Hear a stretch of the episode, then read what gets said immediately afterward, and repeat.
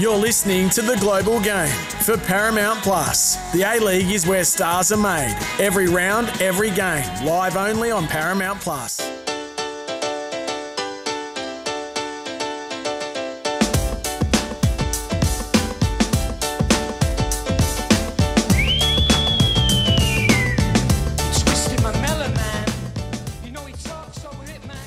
Welcome back to the Global Game and welcome to our listeners joining us from Western Australia. If you missed any of the first hour, including our chat with Zach Clough from Adelaide United and the A League Men's Review as well. The Glory had a win, so if you're from WA, make sure you listen back to that. You can find that chat wherever you get your podcast. Just search Global Game SEN. Let's talk Premier League now, though. Spencer Prior has joined us, former Manchester City, Leicester City, amongst many other clubs that he represented player. Uh, Spencer, great to have your time on the global game as we do every week. Uh, a sad one, though, for us here in Australia because that first defeat has finally come for Ange Postecoglou and Spurs.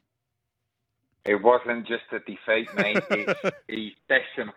Oh my God, he's decimated with numbers. And um, thing was, Garby, we spoke last week about where Spurs are really at, and they've done well so far. But we talked a bit about the depth of their squad and how across the season, how's he going to deal with injuries? And um, he ain't just got injuries to worry about; he's got red cards as well now. So um, it's going to be a huge test. It was a massive confrontational evening, eh?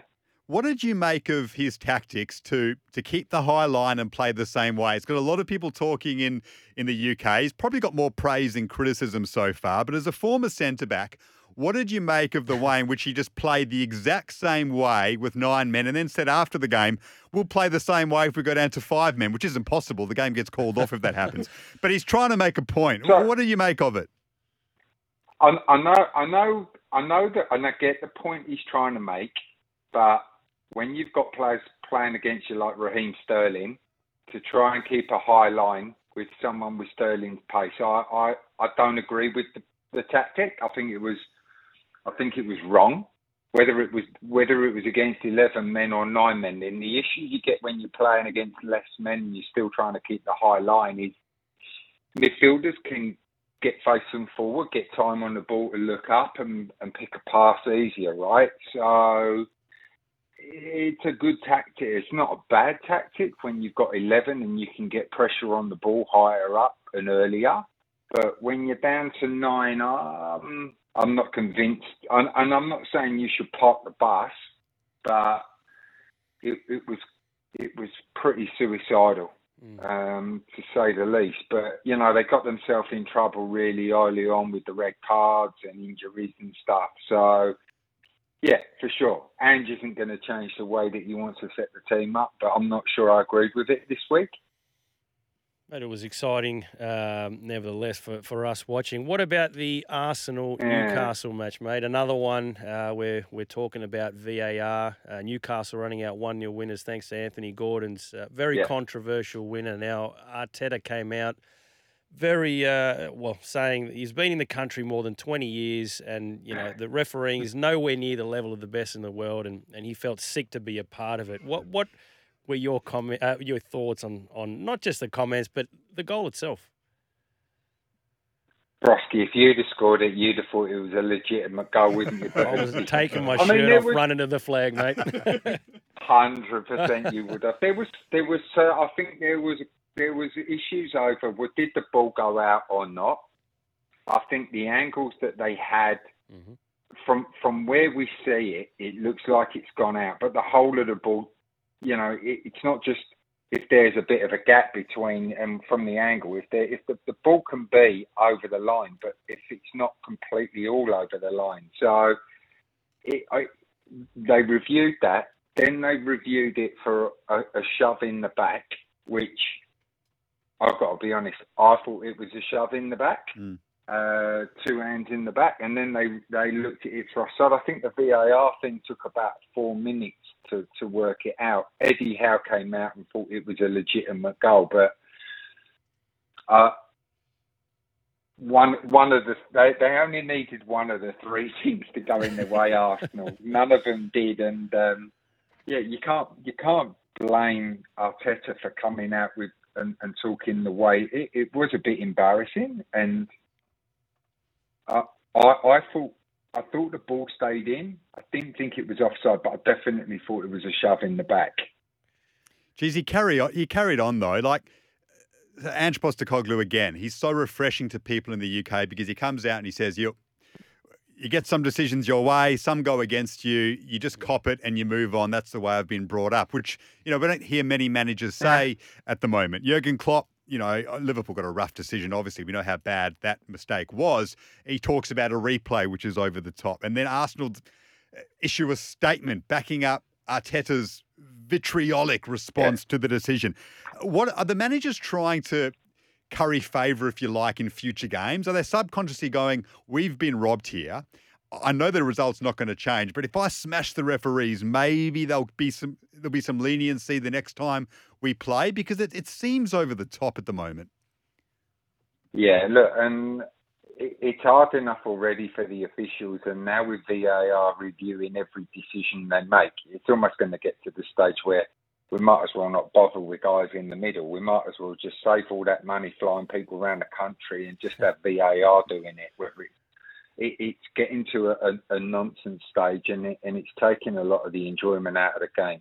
But there's, yeah, look, they're, they're gonna I'd say it evens itself out over the course of the season, but in, in key games like that Newcastle Arsenal one, where you know if you're going to push for a title and you can go up to St James's and, and, and nick a and nick a point, it, it will make a difference between one of your closest rivals in Newcastle coming away with all three. You just hope that it does even itself out over the course of the season, and for sure look, refs have got it hard enough.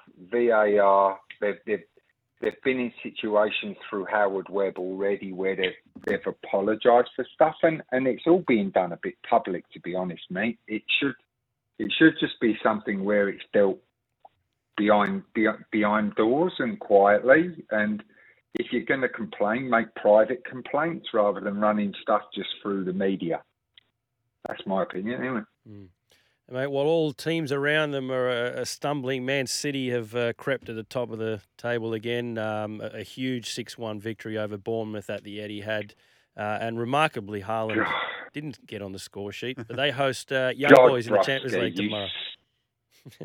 God, Brusky, you sounded so dejected when you talked about Man City winning 6 1, pal. I like but, Man City. I'm a fan yeah, of Man City. Haaland didn't score eight, but um, mate, Doku's just um, what a player. Jeez, he looks good. You know, and they got man, he looks so good, so dangerous. Um, very, very, very different runs of players. When he gets in the box, he's virtually unstoppable. You can't touch him. Um, such a change of speed, goes left foot, right foot. Uh, the way he's scoring goals, the way he's setting them up, he, he looks a phenomenal buy. Um, Haaland, I, you know, I, I don't think they'll risk him. They they said they've come they've come out and said you know they have they'll have training before the game and review it, but they won't risk him. Mm. It's it's not a do or die game for them. So I I I think there's more important games coming up for them where they want him fit. They've got Chelsea coming up, so uh, yeah. Look, for, and again, it shows the depth and where they can score goals from. That they're not just relying on Haaland scoring. So fantastic performance. We expected them to go and beat Bournemouth, but the way that they, they did it was pure class. The same sort of win for Manchester United that they've had over the last four weeks or so, where they just eke past an opponent. Yeah, they celebrate like mad, but their fans go away thinking, I mean, we're just not at it, are we? We're finding a way to win, and that's encouraging. But when we come up against the top side like they did against City a week ago and they get hammered, the fans are almost expecting that. I mean, it just feels as if they're treading water at the moment. Well, when they got when they go and lose to Man City, and then they get they got turned over in the cup in the week as well. I mean, yep. they got pumped in the cup. Yep. And then you can tell something's wrong there. Mm. So they to go to a place like and Fulham haven't been playing brilliantly, but I mean it was a, it was a moment of class for the for the winner from um, beautiful finish for the winner, but it the the way they celebrated that that shows where they're struggling at the moment in terms of you know it, Ten Hag will be trying to unite the squad, but there's a lot of people on their back and expectations are obviously a lot higher. So you're still at the stage, Dan, where where where results mean more than performances. And after after getting pumped by City and then losing in the cup, it was an important win for him. That it was. Um, but my goodness, it just feels as if something's ready to uh, to happen there at, at Manchester United. Erik Ten Hag still very much on a knife's edge in terms of uh, his job security. A big result for Luton, yeah. that one-all draw uh, at home to Liverpool. Kenilworth Road was absolutely pumping, so that was a big talking point uh, from the weekend as well. Spencer, thanks so much for your time on the global game. Comprehensive EPL wrap uh, on a sad day with Ange Postecoglou finally dropping points, and now we wait and see how things settle at Spurs with a lot of key players out. Thanks for joining us, mate. Cheers, mate. Pleasure, guys. Goodbye.